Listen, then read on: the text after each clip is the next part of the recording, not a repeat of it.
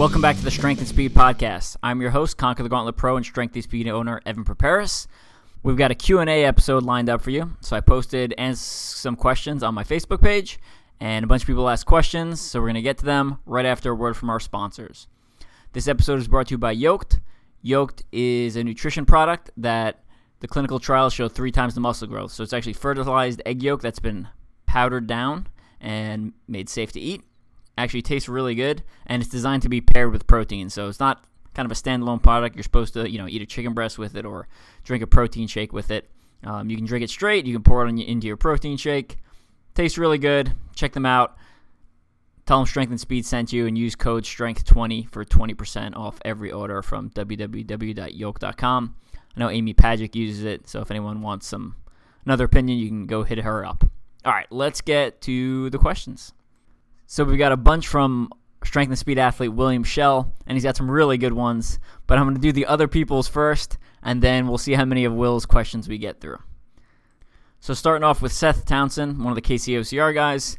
Have you ran in Salomon Speedcross shoes? If so, how would you rate their grip versus VJ shoes? And then he asked a follow up question. So I have not run in Salomon Speedcross shoes. Salomon's the foot mold they use, and I've talked about this on the podcast before. The foot mold they use doesn't fit fit my feet well. So whenever I try on Salomon's, they give me hot spots or I'll get a blister. So I just don't buy them. Period. VJs, on the other hand, fit my foot pretty well. The extremes are a little bit narrow for me, so I would not wear the extremes for ultra for me personally. Uh, they're just a little bit tight on my feet, and when I run extended distance, we're talking 10 plus miles, I might get some hot spots there. But the Max M A X X, uh, which I just got, took them out of the box, ran I think 13 miles on my first run in them, and they they're great. So I really enjoy those the VJ shoes there. But you know, I would not recommend Salomon only because again the shape of my foot. So you know, when you're shopping for shoes, you want to find something where their foot mold that they're using is similar to yours. And it's hard to know ahead of time. You kind of get it through trial and error. And if you've if you're wearing shoes and you're getting blisters, you know, the first thing I would do um, if you know if you've been running for a while is find a different shoe brand, right? Like find one that fits your foot better, that their mold fits your foot better, and uh, that should reduce the amount of blisters you get. In addition to doing things like just toughening your feet, right? Like the more you run, the more calloused in the right places your feet are going to get, and the less blisters you should have. Seth also wanted to know what is the best water draining shoe you've used. I don't really have a preference on best water draining shoe. You know, the ones with holes in the side where the water is allowed to drain out the side, you know, that works. But also, even if it doesn't have any holes, I feel like when I step, the pressure from my foot coming down makes the water squirt out like the tops or through the laces area. So I don't really have any preference on that. And, you know, no shoe specifically comes to mind. The one thing I'll say is when I'm shopping for OCR shoes, I try not to find one with a big insole because I feel like when you have a really thick insole that can be put in the shoe and then taken out, I feel like that thing just absorbs water and becomes like a big sponge on the bottom of your foot. You know, so the a lot of the shoes I race in or use for you know training where I'm going in and out of water, the they don't have any insoles. Like the insole's part of the bed of the shoe. All right, hopefully that provided a decent enough answer for Seth. All right, we're gonna move on to Michael Giles' question He said, What's your ideal pre race breakfast? He always seems to go heavy on that. You know, my breakfast is going to change depending on what type of race I'm doing. So if I'm doing something like World's Toughest Mudder or Toughest Mudder, I'll eat a little bit heavier and a little more food because I'm going to be going an extended period, i.e., all day or 12 hours without food. You know, as we get down to shorter distances through Continuum and then down to something like if I was racing Conquer the Gauntlet, four miles all out and I wasn't doing Continuum, I would go lighter on the pre race breakfast. So, usually, what that looks like since I'm traveling, we'll start at the shorter end, is I usually buy something like the pre made Kodiak Cakes oatmeal or the uh, Kodiak Cakes muffin type thing, where it's got a little bit of protein, it's got a little bit of fat, and it's got a little bit of carbs. Kind of a little bit of everything to sit in your stomach before the race. Yeah, I know some people skip breakfast, but I don't think that's a good idea because, you know, let's say you ate dinner at let's say you had a late dinner, you had like 7 p.m. dinner, and then you go to bed and then you wake up, you drive to the race venue, you warm up, and you know, at that point you're approaching the starting line and you haven't eaten anything for 12 hours. So I think that's starting you off on a deficit. I know when I don't eat for 12 hours, I'm generally feeling a little bit more lethargic. So I think putting something in your stomach a couple hours before the race that morning can top off those glycogen levels and uh, make you feel a little more satiated walking up to the start line. You know, then right before the race, about 15 minutes before the start line, I usually have our Hammer Nutrition gel. Uh, maybe it's got some caffeine on it. Maybe it doesn't. Again, depending on the length of the race. Actually, the shorter race, I would go with a caffeinated gel. The longer races, I would not go with the caffeinated gel. And the reason is because most people start out too fa- too fast when they run ultra, and I don't need to have caffeine in the at the start because that's just going to make me start out even faster. So that's generally not a good idea. You know, if we're talking toughest mudder, which starts at 8 p.m., my schedule changes a little bit. So for toughest mudder, you know, I'll go to sleep Friday night at a relatively normal time, wake up in the morning, go eat a large breakfast, so something like go to IHOP and get French toast and eggs and, you know, maybe a decaf kind of uh, little sugary type coffee. That's to kind of fill me up, make me feel full. And then we usually head back to the hotel room and I actually go back to sleep for a couple hours, which is a little bit hard, but Hammer Nutrition makes something called REM caps. It's a melatonin pills, essentially. And I take one of those when I get back to the hotel room, lay down, usually listen to an audiobook or something, and just close my eyes and relax. And I'll fall asleep. You know, maybe not for another I won't sleep for six hours, but you know, I'll, I'll sleep for two to four, and then just relax and rest, and you know, kind of let your mind just relax, so you can show up to the race well rested. So essentially, before a toughest mudder, I almost simulate another night of sleep, but in the middle of the day. So when I show up to the start line of toughest mudder, I'm already well rested, and I never get sleepy during those overnight races. The only races I've ever been sleepy during have been due to time zone shifts. So when I when I raced in England, when I raced in uh, Australia, and when I raced in Las Vegas after flying back from Lebanon. So those are the only three races, the Ultra OCRs, that I've ever been sleepy in. Which is another reason I don't take caffeine before the race because I want the caffeine to hit me in the middle of the race when I'm feeling tired or just, you know, whether that be sleepy tired or just my body is physically tired and it gives me a little bit more of a boost and allows me to push a little bit harder when I'm uh, feeling a little bit run down. So yeah, those Kodiak cake type muffins or oatmeal is usually my go-to. You know, if for some reason I forgot to bring one of those, you know, maybe I'll hit up Starbucks and get an oatmeal and a breakfast sandwich, and usually eat. I'll usually eat the oatmeal and about maybe a bite or two of the breakfast sandwich, just so I have again a little bit of fat, a little bit of protein in there. But you know, the the carbs, you want some a little bit of carbs sitting in your stomach.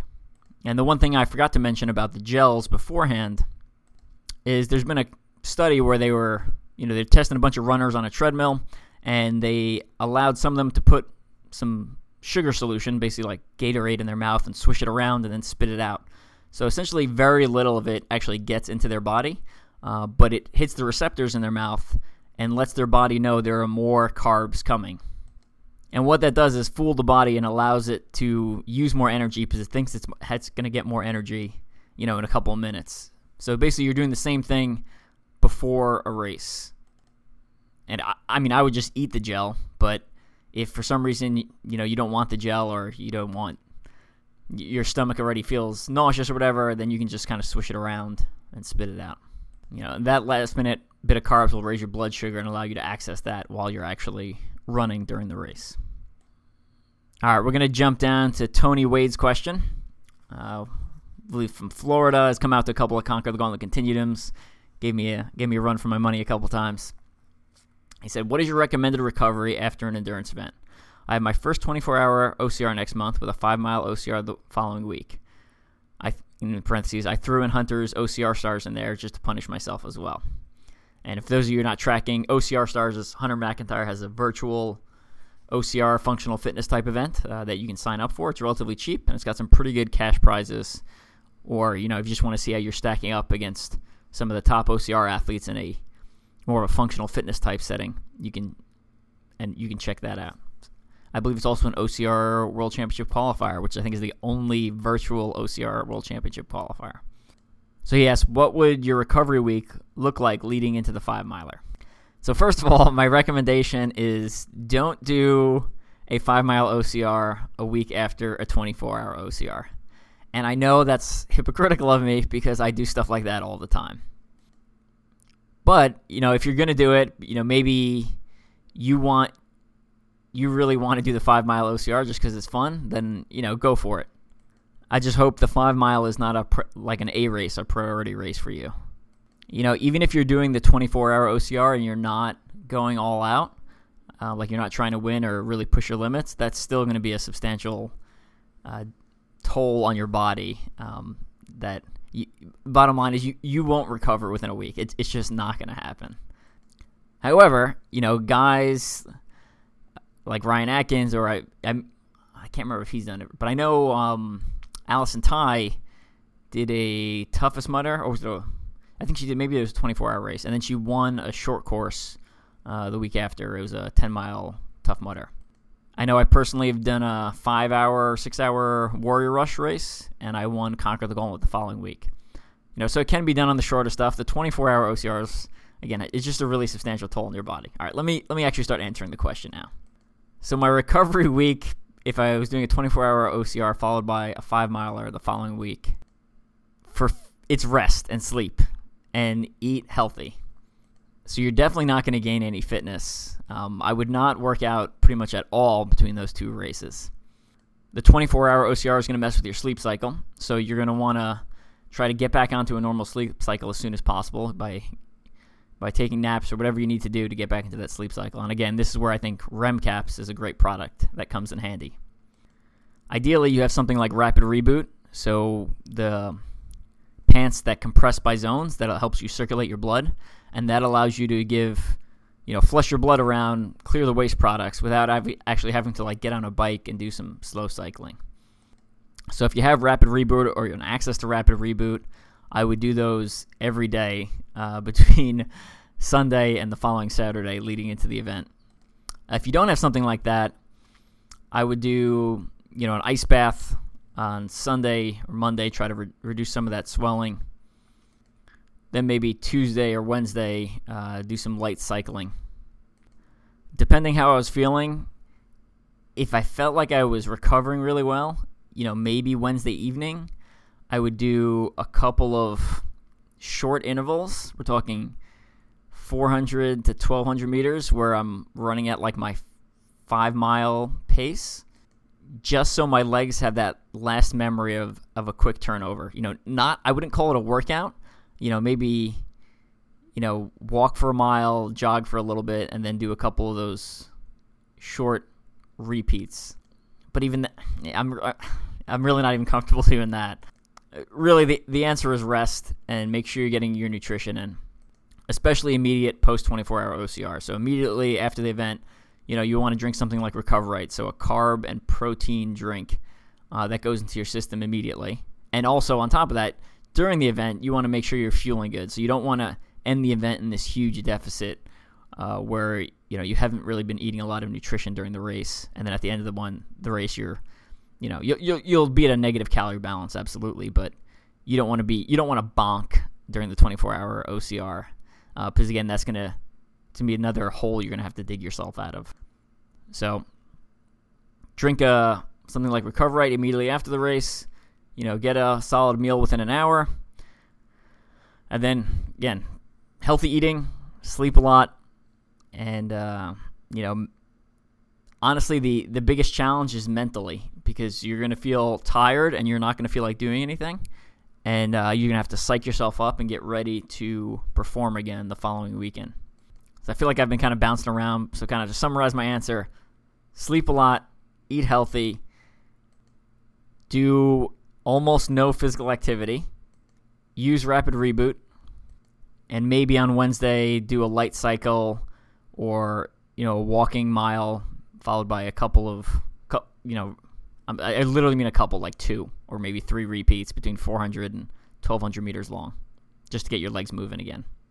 And then definitely take Thursday and Friday off uh, so you can show up on Saturday feeling relatively okay. Gonna jump down to AC Hell's question. He said, "Pre-race beer, yes or no?" And then a winky face. I laughed at him. You know, he knows my he knows what my answer is gonna be uh, because I don't drink, so I don't. Obviously, that's not a good idea. Pre-race beer. However, I'll say this: everyone's got different goals. So, you know, if your goal is to win the race or perform at your best, I would absolutely say no pre race beer. If your goal is to have fun, then yeah, I mean, have a beer the night before, have one when you get up. You know, I would I would caution against, especially in the summer, you know, having those beers and then you know doing something like Conquer the Gauntlet Continuum, which I usually end up fairly dehydrated at the end anyway. So obviously, alcohol is a diuretic, and that will speed that. So probably not the best idea there. On the last time we had Luke Labonte, a nutritionist, on the podcast, he had some good recommendations on if you should have like a glass of wine the night before or beer uh, to help with your nerves. You know, that's that is an option if it's absolutely necessary, but I, I think you eventually want to get to the point where you don't need that. You just want to uh, be mentally strong enough and be physically prepared enough that you don't need uh, that outside help to calm yourself down. You know, and the the reason I don't drink is it's it's a math equation. So the people like to tell me, "Oh, well, one beer is not going to hurt you," and I say, "Yeah, it's true, but it's not going to help me either." You know, so why am I putting something in that is is not going to help? You know, at best case scenario, it does nothing. Uh, worst case scenario is it hurts my performance. You know, and other athletes may be good enough where they can still drink and perform well and be able to recover in time.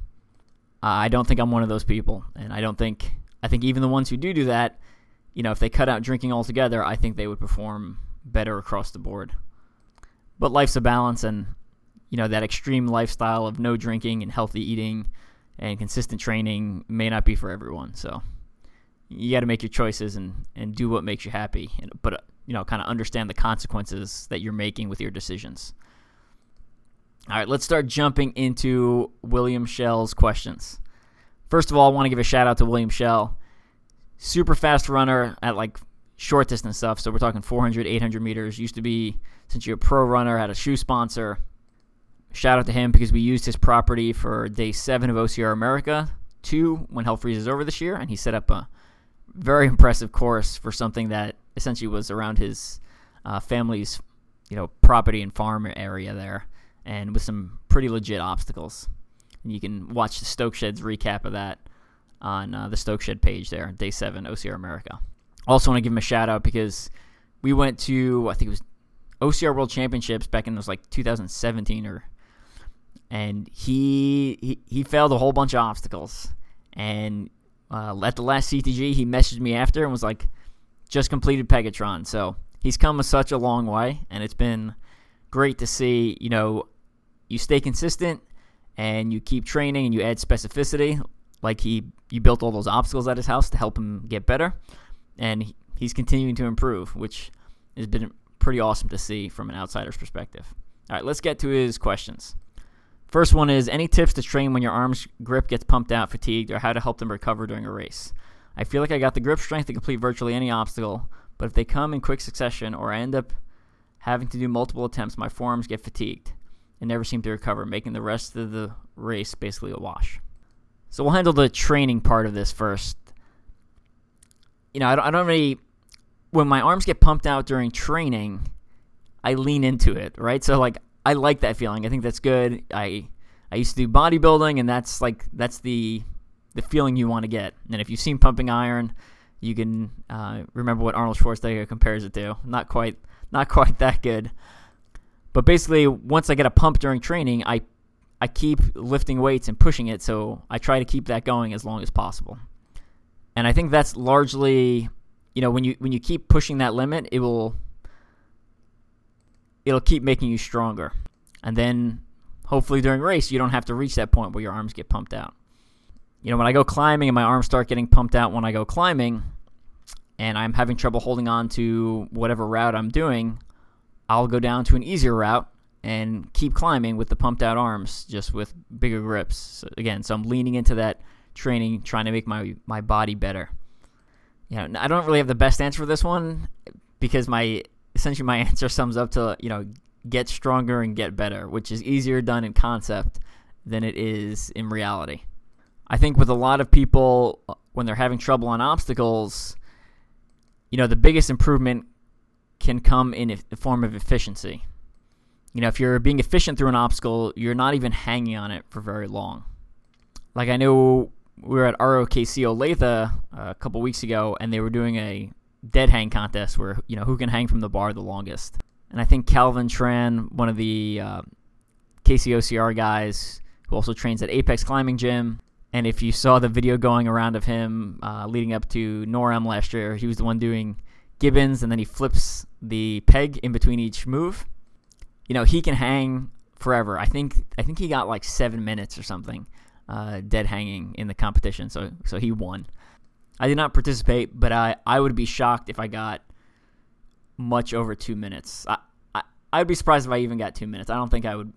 You know, maybe with the pressure of people watching, I'd, I'd be able to go that long, but I'd be yeah. And the bottom line is, you're never on an obstacle for that long.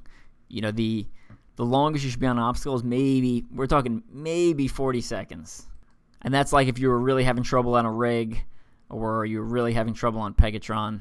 You know, essentially, you want to keep improving where you're getting through these obstacles faster and using less energy instead of increasing your grip strength to hang longer. So my answer again, not very good, is train more, get better, and get more efficient. For in race, I mean, that's a different story. You know, once it gets pumped out during the race, you want to give it a little bit time to recover. And at this point, it really depends on what's going on in your race, right? If you're going for a podium spot or some sort of new PR, you know, maybe maybe you rush back into the obstacle before you're 100% ready so you don't lose that podium spot. If your goal is simply not to lose your band, you know, I would stop, relax, breathe, you know, rest your arms, maybe even lay down for a little bit, depending on the weather and how things are going, and kind of let your arms return to normal, and then give it give it another go.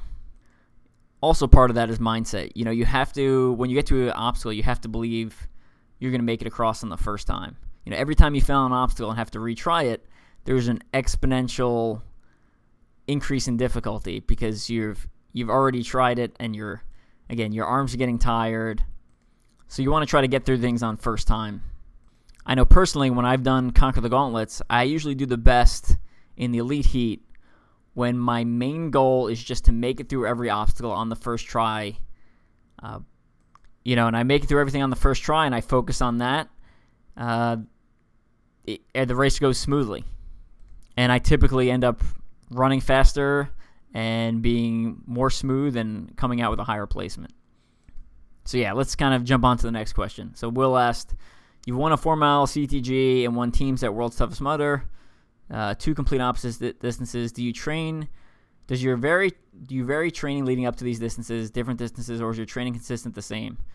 What does training look like? Just a generalization of days is fine.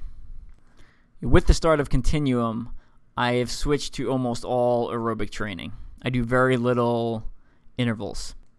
So most of my training days, I just go out there and log miles. It's really nothing impressive. Uh, you don't see me post on Strava because there, there's nothing impressive there. There's nothing exciting. It's just me slogging through miles, listening to audiobooks, just getting building that aerobic engine. And like I said, that's because Continuum and now almost you know 80 90% of my races are now ultra endurance versus before I was kind of flip flopping back and forth. Uh, the one benefit of doing a lot of aerobic training is that essentially it builds up your aerobic base so big that you know the top end of my aerobic speed is higher than some people's anaerobic speed. So I can run for a pace that other people can't sustain for as long. You know, back in 15, 16, 17 time frame, I was bouncing back and forth doing a lot more short distance mixed in with ultra distance. You know, and in that case, I would do again mostly aerobic training, then maybe once or twice a week do intervals, and the intervals would be, you know, if I was racing something short like a Conquer the Gauntlet, I would focus more on shorter intervals, so VO2 max type intervals, so 400s, 800s, 1200s. If I was planning on running something longer, like a 10 mile Tough Mudder, my intervals would probably be, be more, you know, lactic threshold type intervals. So, you know, one mile, one and a half, maybe even two mile repeats. You know, if you read my book, Strength and Speed Guide to Elite Obstacle Course Racing, the running plans in there are pretty similar uh, to the way I used to train when I was bouncing back and forth between both of them. So, an example week would be like Sunday, rest day, uh, Monday be an interval day, let's say. So, I'm doing the interval day after a rest day, so my legs are, are fresh and fast. Uh, Monday evening would be a back or obstacle focused sh- strength training session. So where I'm, I'm just doing obstacles or you know lifting back, but with without doing running in between. So I'm I'm I'm isolating my training for obstacles so I get really good at them and don't. Uh, I'm not trying to do them with an elevated heart rate or fatigued. Tuesday would be an easy aerobic run. You know my legs are going to feel tired and beat up from the day before, uh, which is good because it gets me used to running on tired legs. Tuesday evening would be another strength training session focus on another body part that's less important because again this is that would be my fourth workout in two days. So probably just something to you know work on muscle imbalances. So i'd probably do some chest exercises maybe some abs or something. Uh, wednesday would be a rest day. Thursday easy aerobic run in the morning. Thursday evening uh, probably something like biceps and triceps to work on supporting muscles that are going to help me complete obstacles just kind of working on the strength portion of it. Again i'm not no elevated heart rate. I'm just just lifting weights like a stereotypical bodybuilder type stuff. Friday, longer side aerobic run, and then Friday evening, if as long as I'm feeling feeling it, you know, maybe hit the gym again, do some something like shoulders or something. Again, working on muscle imbalances, making sure I'm well rounded, because you never know what type of obstacles are going to throw at you. So I like to train the muscles uh, so they're ready for anything, right? So Tough Mudder did an obstacle where you had to like Superman plank and move sideways, uh, which was heavily reliant on shoulders. You know, I think if I hadn't been training shoulders because it's not an obstacle, not something we see as much of in obstacle course racing. Most things are, are pull movements. If I hadn't been training shoulders, I'm not sure I would have done as well in that obstacle uh, when I first the first time I encountered it. And then Friday, so that was I'm sorry, that was Friday. And then Saturday morning, do another long run, and then Sunday rest day. You know, so ideally I'm doing, you know, Friday, Saturday, you know, those are just example days of the week, but I'm doing two long runs back to back. So I'm getting that aerobic training and simulating what it feels like to run on tired legs uh, before repeating the week over again. You know, and if I if I was only doing one interval training a week and still trying to do ultra and short at the same in the same season, I would probably alternate weeks. So one week do a VO2 max workout on Monday, the next week, do a lactate threshold interval on Monday and kind of bounce back and forth. And the week of an actual short course, the week of a week of any race, I would I would skip the interval training, so I'm better rested, and I would taper in. But that's I mean that's a whole nother topic we can get into. So we'll followed it up with like any good athlete or student of a sport, we learn and change our training as we get more experience. In the years since you wrote Strength and Speed's Guide to Obstacle, Elite Obstacle Course Racing, is there anything you would change or add to your book about general OCR training? Can we expect a second edition? So, good question. And uh, will this is not a setup. So, since you're listening to this, I'll let everyone, all the listeners, in on a little secret. So, I am working on a second edition. I'm in the process of editing it right now. I'm going to publish it through, it'll be digitally available through Amazon. And if you have the first copy, um, I haven't figured out exactly how I'll do it yet, but I'll, you know, there'll be a period of about 24 hours where it'll it'll be it'll be cheaper, right? It'll be like um, you know five bucks or less. So if you're listening to the podcast, there'll be like a I'll let people know, and there'll be a, you know a brief window where it'll be really cheap. That way, if you already own a copy of the book, I'm not charging you full price again. You know, and then after that 24 hours, I'll raise the price to what it, it normally is. So probably, you know, $15. And it's going to have a lot of great information in it. One, you know, when I wrote the book initially, I had something like, I don't know, 15 OCR podiums, something like that. Uh, since then, I've gotten another 40, right? So I've gotten a little bit more experience. And, you know, th- this was, at the time I wrote it, I think all I had, oh, I hadn't even done OCR America 1 yet. So since then, I've done, you know, OCR America 1 and 2, and they're the gauntlet, OCR Mill, you know, uh, Ultra OCR Gauntlet Slam, all these ultra endurance events where I learned a lot about obstacles and training and uh, how to make your body perform well. And then on top of that, you know, the back of the book is filled with elite athlete interviews. And some of those athletes are now, you know, no longer in the sport or they're no longer racing at the elite level, right? I mean, Marco Bedard uh, still races occasionally, but he's mostly focused on you know the backside, producing his own Northman race. Uh, Claude Godbout, his wife, uh, just had a had a baby, so she hasn't been racing recently. Cassidy Watton, uh, since then, has also gotten married, um, and now also has a baby. Uh, Corinna Coffin now transitioned to mostly CrossFit. Uh, Kevin Riggy also kind of transitioned to CrossFit and is uh, you know focused more on his business and personal life. Uh, but since you know after I interviewed him, he actually was on the podium for Tough Mudder X uh, in third place behind Hunter and Ryan Atkins on the inaugural Tough Mudder X. So you know it's pretty interesting to read what he said before he podiumed at that event. Uh, Hobie Call's in the back of the original book. He's not racing anymore. Uh, but obviously, I think a lot of his lessons, actually all the lessons from all the athletes still apply over. But, you know, he's not racing. And then Lindsay Webster is interviewed in the back of the original one. And she's obviously racing. But again, she was fairly new to the sport at that point. You know, probably only been racing about a year uh, consistently in the OCR world. And, you know, I'm pretty happy that I got that interview down on paper early because over the last couple years, I mean, she's just continued to skyrocket and continue to be, you know, I think I think you can make an argument that she's the best female OCR athlete ever. I'm sure some people disagree, but I think, you know, she she's definitely she's definitely in the running. Uh, if she's not the winner there, you know, I think you can make argument for athletes like Nicole Mericle or Rea Kolbl too, Amelia Boone maybe, yeah. So yeah, there's a lot of a lot of options there. I don't want I don't want to get into that conversation. Have uh, people angrily fighting over who's the best ever. But yeah, you know, usually when I publish a book, I try not to read it because I'll find something I don't 100% agree with anymore. And you know, reading through and making edits, there was a lot of it wasn't a lot of it wrong, but you know, as when you write something and it's your own body of work, you tend to be more critical. So there's a lot of little things that I adjusted. I modified some of the strength training plans. I thought, you know, when I wrote the book initially, I tried to have it as many options as possible so people could kind of pick and choose. Uh, but kind of rereading it, I feel like that becomes overwhelming and there's too many options. So I, I reduced it to basically it's a, it's a running plan, and then there's one obstacle training a week and one um, and two different strength training a week. let's see what some of the other stuff. I recommended you know wearing sleeves because when you crawl through the dirt, you know it can scrape up your elbows honestly, that's not that's not really a huge concern. And I found that when I was wearing sleeves during some races, the sleeves would continue to soak up water, and then as I was running, the water would drip from my sleeves to my hands, keeping my hands wet. So if you notice, probably around 2017ish, I stopped wearing sleeves, um, and I I just race shirtless now. I made some improvements to some of the recommendations I made for balance. I wasn't very good at balance when I wrote the initial book, and I've made a, a lot of improvements. And just like anything else, it's it's practice.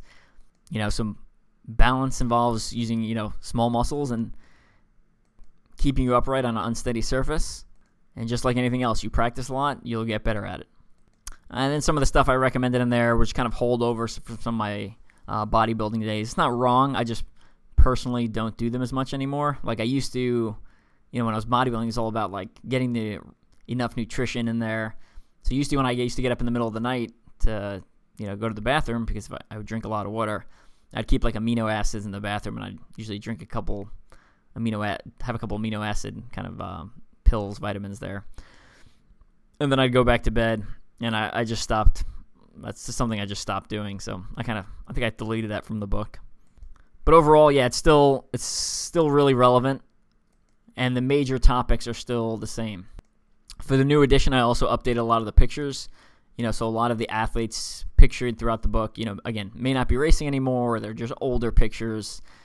And I, I included a lot of Stoke Sheds pictures, which are just phenomenal, and uh, refined some of my technique on some of the obstacles, right? So, example for monkey bars, now I almost always go sideways with opposing grip.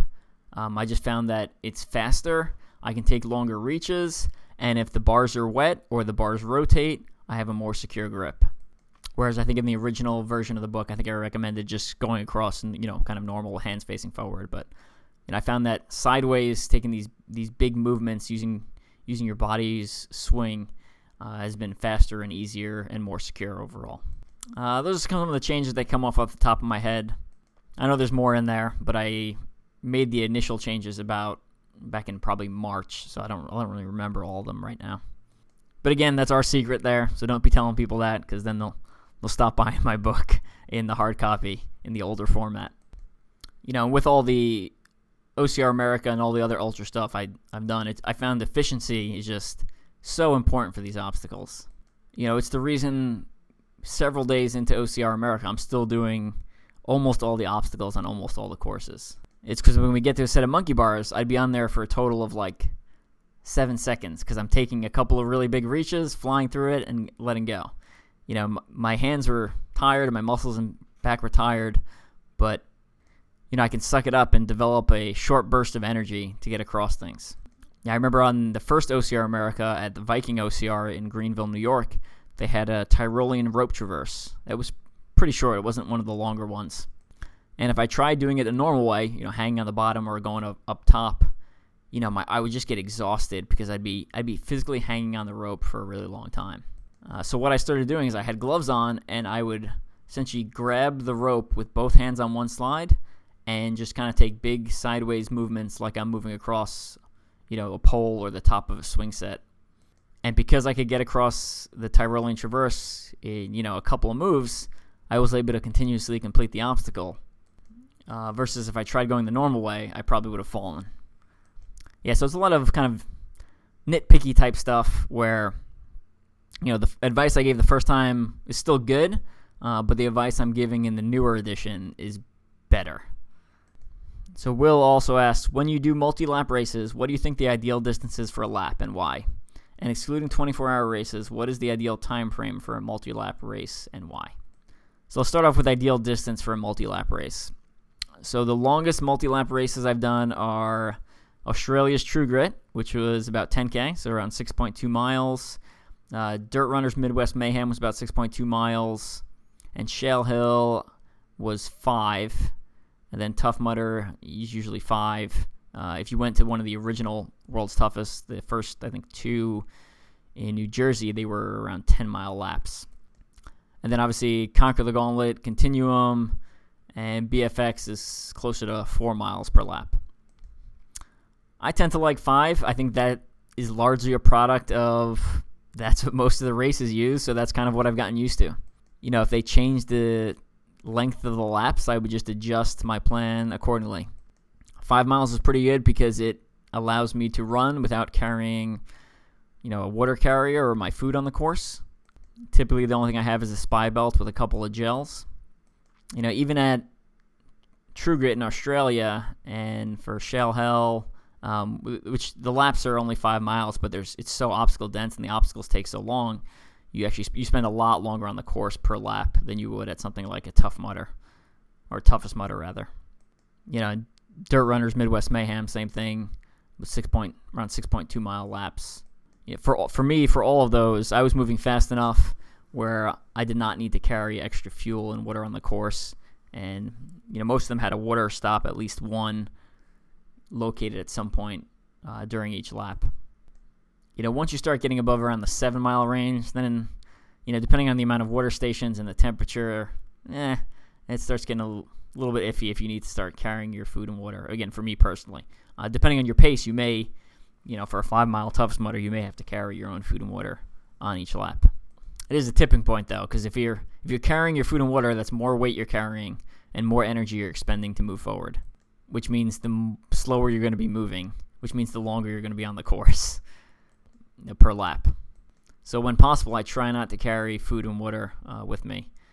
Um, uh, the first I think two World's Toughest I did, I did end up I did have a water carrier just because I hadn't figured out the nutrition and the timing yet. So I'm gonna go with five miles just because, mostly because that's what I'm used to.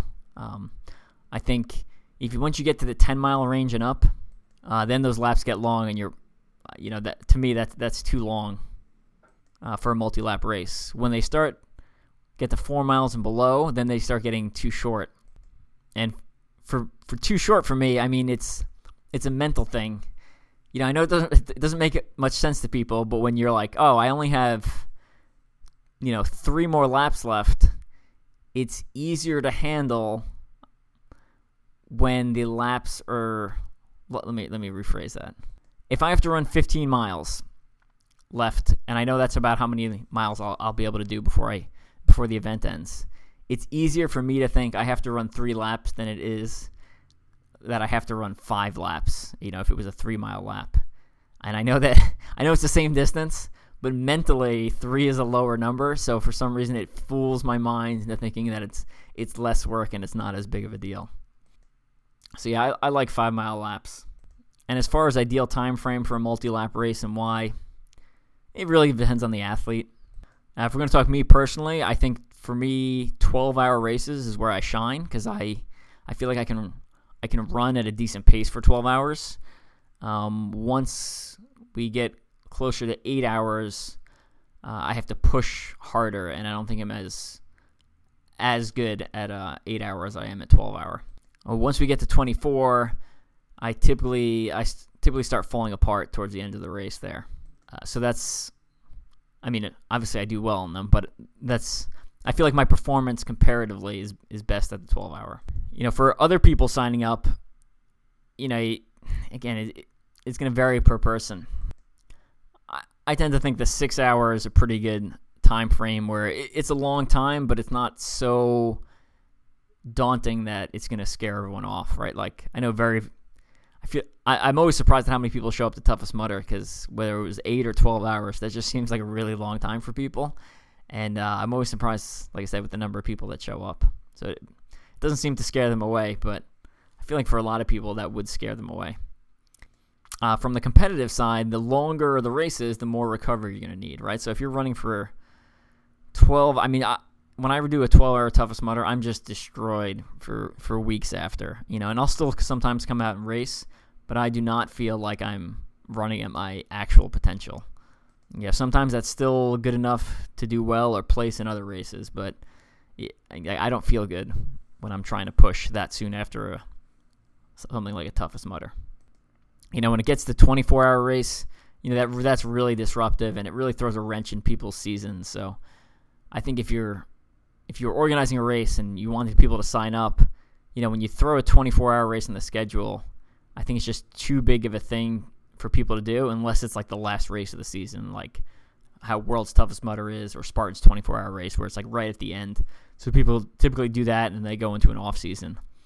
Because after a 24 hour race, my desire to train drops really low, which is what made when I did the six 24 hour OCRs in a, in a year back in 2017. That's what made that so challenging, is because I would run a 24 hour race and then I'd be like, cool, next 24 hour race is in like two weeks. And it was just like, mentally is, is mentally very rough. You know, and unlike OCR America or OCR America 2, where I'm competing against myself, with the 24 hour races, I was competing against other people. So I was racing against people who had not raced the 24 hour race two weeks earlier. So it was, uh, it was just hard um, knowing that I was purposely putting myself in a disadvantage going into a race. So yeah, I'm to go with six hours is my answer, Will. All right, I'm to answer two more of Will's questions, and then he's got, I mean, he's just got so many, and actually a lot of them are really good. So we'll answer two more, uh, then we'll cut this episode off, and we'll pick up, uh, I'll record some of the other answers and save it as a different episode and then release it later. So one of the questions he asked was, being a part of the OCR community for many years, what do you think is one thing we should work on as a whole to be better community? All right, I'm going to come back to this one because I don't really have a good answer at this point. a lot of things are coming through my mind. I'm gonna go for a run tomorrow. Think about it, and then we'll we'll answer this one later. Next question was You've written articles on how to make oneself more appealing, marketable to sponsors, but as someone who has created their own business and brand, strength and speed, what's some advice, resources for others who want to start their own brand business, whether it's team race, small business, or service for hire, etc.? If you could relate bias, your answer to the OCR industry, I'd appreciate it. So, if you've read my autobiography, I talk about this a little bit. Uh, so the first thing to know is when you start your own brand, you're gonna lose money probably for at least two years. Uh, you you put initial investment in, and it, it, it takes for, for, most, not everyone, right? It takes a little bit to to recover that initial investment. I'd say the second thing is, you know, I was expecting a bunch of my friends to buy some merchandise and stuff like that, and you know, they don't. Most of them do not it's kind of like when your friends start a band and they start trying to sell CDs and you know people aren't buying their CDs even though you know them. You know, instead they're going and they're spending money on something else. You know, so don't get discouraged when initially um, you don't see that initial return. So I would not rely on friends initially to uh, support your brand. The other thing I'd say is a lot of it's trial and error. I mean, I've tried doing a whole bunch of different things to promote strength and speed. Some of them work, some of them don't. Uh, some of the ones, like, you know, some of the articles I write that I think are just so good, just get no traction and no one seems to care. And other ones I write that are completely, in my mind, completely stupid. You know, it's about like peeing your pants in, in your wetsuit and, you know, t- taking mud out of your butt have just gotten a lot of great traction. Actually, the thing that's gotten the the post I've, I have that has the most traction was some meme I stole from another way. I, can't, I don't even know where I got it from. I saw it on my Facebook, saved it to my phone, reposted it like two months later, and it got some absurd number of shares. Yeah, I paused the recording to bring up the post, so I'm gonna read it to you. This is a, this is a meme that I again I don't know where I got it from. It says fitness tip. Never stop pushing yourself. Some say eight hours of sleep is enough. Why stop there? Why not nine? Why not ten? Strive for greatness. Do 15 push ups instead of 10. Run 3 miles instead of 2. Eat the whole cake instead of a slice. Burn your ex's house down. I believe in you. And then it says, This is sending so many mixed messages. That post by itself got 7.2 thousand reactions and 3.8 thousand comments. I can't see how many shares it got on the uh, the version I pulled up on my on my phone there, but it it was a lot. Like it took my the number of likes I had on Strength and Speed, and I think doubled it. We went from like five thousand to ten thousand. And honestly, I don't even think it's that funny, but people seem to eat it up. You know, and that's literally the according to the internet, that's the best thing I've ever posted. You know, it's not my book, it's not my fundraising charity events, it's not all pushing my body to the limits. It's it's that meme. You know, so a lot of the stuff I've been doing on strength and speed is trial and error. And you know, the one lucky thing is, you know, I have a day job, so I'm not 100% reliant on it, which can be a blessing and a curse. You know, it's a blessing because I don't, you know, if things fail, it, it's okay. It's not the end of my career. At the same time, it's a curse because you have an easy out, right? Like if if things get too hard, you can just give up and it, it doesn't matter. You know, you don't have to do this uh, to make a living or to get get perks. You know, so whatever business you're doing, I would find something you enjoy and that you're willing to do even if not many people care. You know, because if you're solely doing it because you want to make money, one, you may not ever make money, and two, it's going to be a lot more stressful um, than any other job. You know, like if your only goal was to make money, you'd be better off going and getting and working at McDonald's because the amount of time and energy and investment you're going to put into uh, whatever business or brand you're trying to start you're going to spend a lot more you're going to make less money significantly less money than you would in uh, you know dollars per hour if you just went and got a minimum wage job and you know flip burgers and cooked fries for a living. You know some of the other challenges is you you know I get my ideas from looking around at other sports and other brands you know so you see another brand doing something right? Like let's say oh they're selling t-shirts. So just because that brand is selling t-shirts doesn't mean the t-shirts you make are going to sell. Even if your t-shirts are better than the other brand's t-shirts. Uh, so just because you see someone else doing something and they give the appearance of success don't always assume that's what's actually going on behind the scene. They might be losing money but you know but how often do you see people post on social media hey here's my business i started and i've lost all the money i've invested and i'm you know that's it i'm, I'm going on to something else you know, usually they make a big deal when they open the business, and then whatever they're working on, if if it fails, they just kind of it just fades quietly into the darkness there. You know, I found for me personally, when I was doing stuff because I enjoyed it, and uh, I was just trying to help people, the the perks started rolling in. You know, so I've helped brands not expecting anything in return, and you know, you write some articles for them and you do things for them, and then you know they start hooking you up with stuff and getting you entry into races and start getting you, giving you product you know so for me personally i found that um, doing stuff for free uh, not expecting anything in return and then uh, the rewards started coming later so i basically you know, I had to invest my time and resources and effort initially before I actually started getting compensated for stuff. You know, most of the articles I write online, I don't I don't get paid directly for. Like someone doesn't send me a check per article. Not you know, most of the articles I've written were were were for free. However, that's opened up other opportunities where you know I have worked for some brands where they paid me per article. You know, I'll also say if you're looking for ambassadors for your brand or people to help promote your brand, you know, let those people come to you versus you seeking them out. You know, when I when I try to give someone some free product or something for free um, that didn't nec- that where like I approached them first, they typically don't do as good of a job as if someone who who approaches me and was like, "Hey, I'd like to represent, you know, your brand."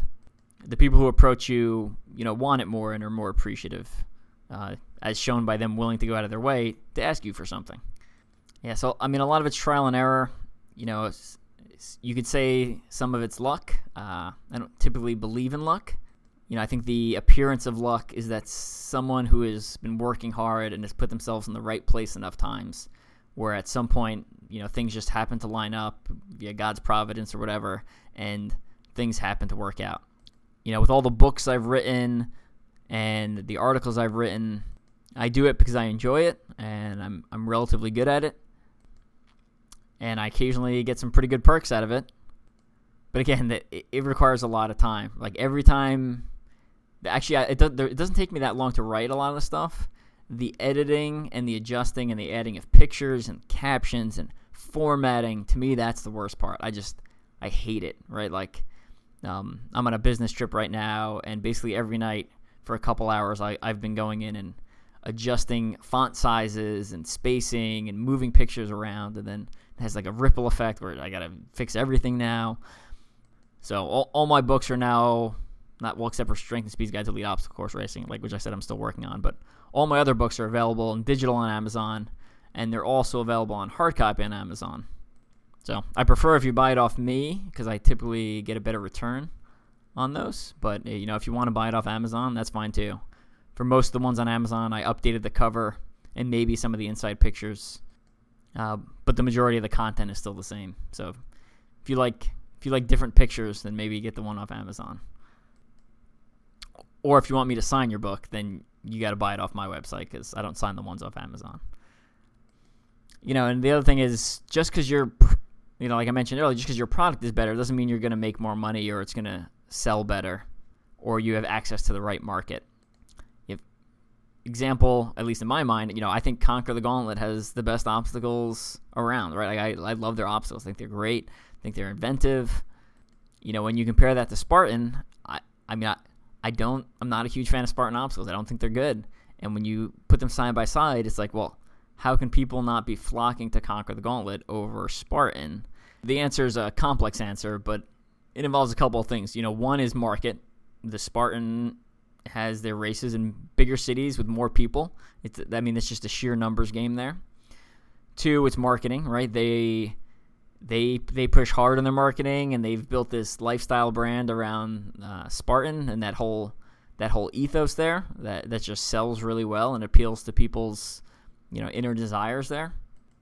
And three, another big one is their initial investment, right? Joe DeSena has very deep pockets, a lot deeper than I had ever expected, as shown by him buying Tough Mudder and all their debt, um, you know, at the beginning of this year yeah, I don't know how qualified I am to give this answer, but you know, strength and speed um, uh, has made some money, so we we're doing okay, and we've obviously continued to produce books and podcasts and stuff like that.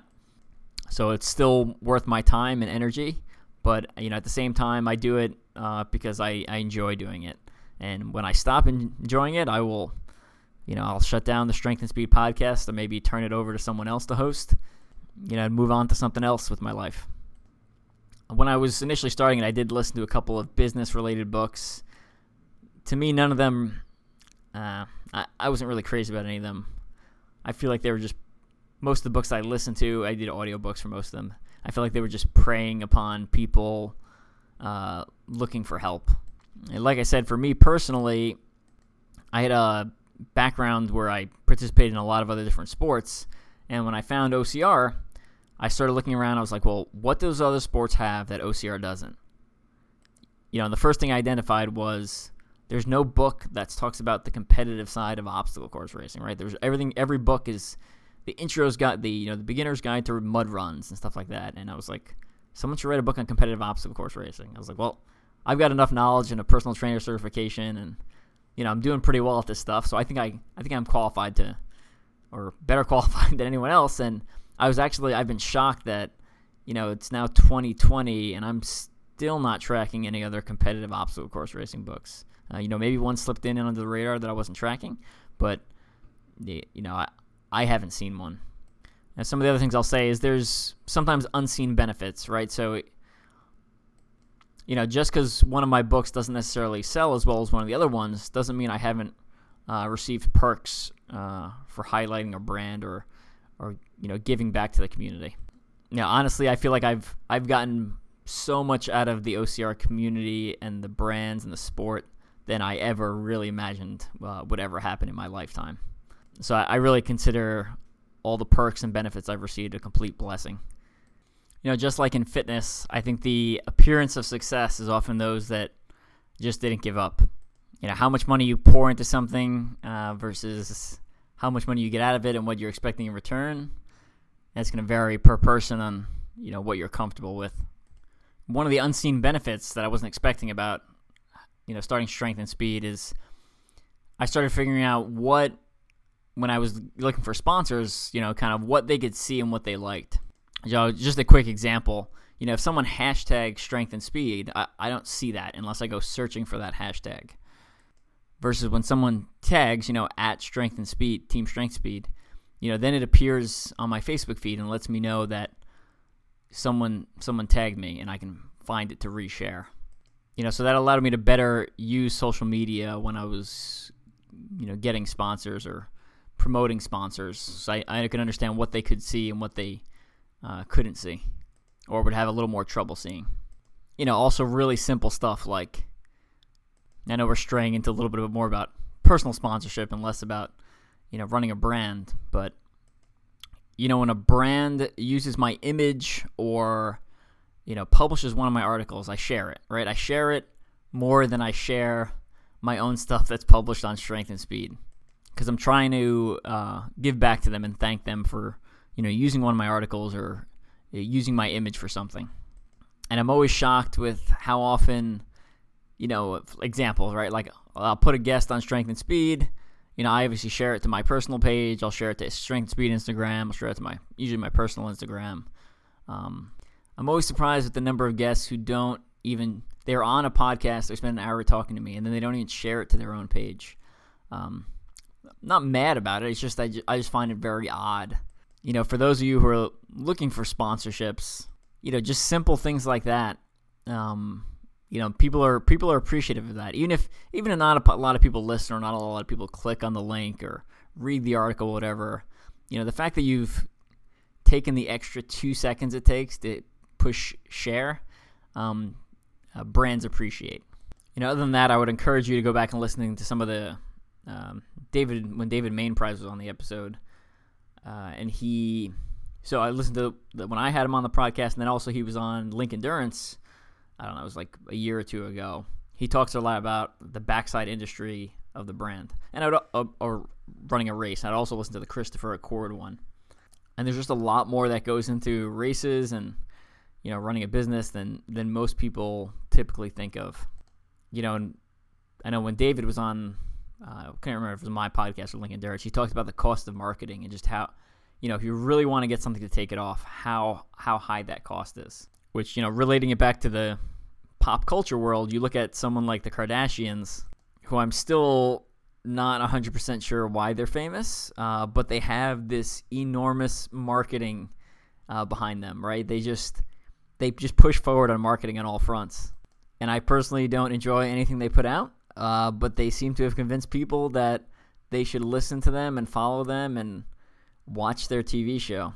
And a lot of that has to do with how hard their their marketing pushes. You know, with a lot of my books, you know, I push marketing, but I, I usually don't do things that cost money. I try to you know write articles for people and and market it that way, or produce a podcast and market my books that way. You know, my books don't sell as well because I don't I don't pour money into marketing.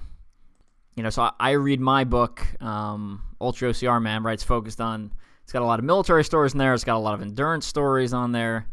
You know, and I've read biographies of probably more than a dozen other endurance athletes, and obviously I'm a little biased because it's my book, but you know. I, I legitimately think my book has better stories and better information in there than a lot of these other books uh, that are, you know, if we actually looked at the numbers, I'm sure they're blowing me out of the water on sales.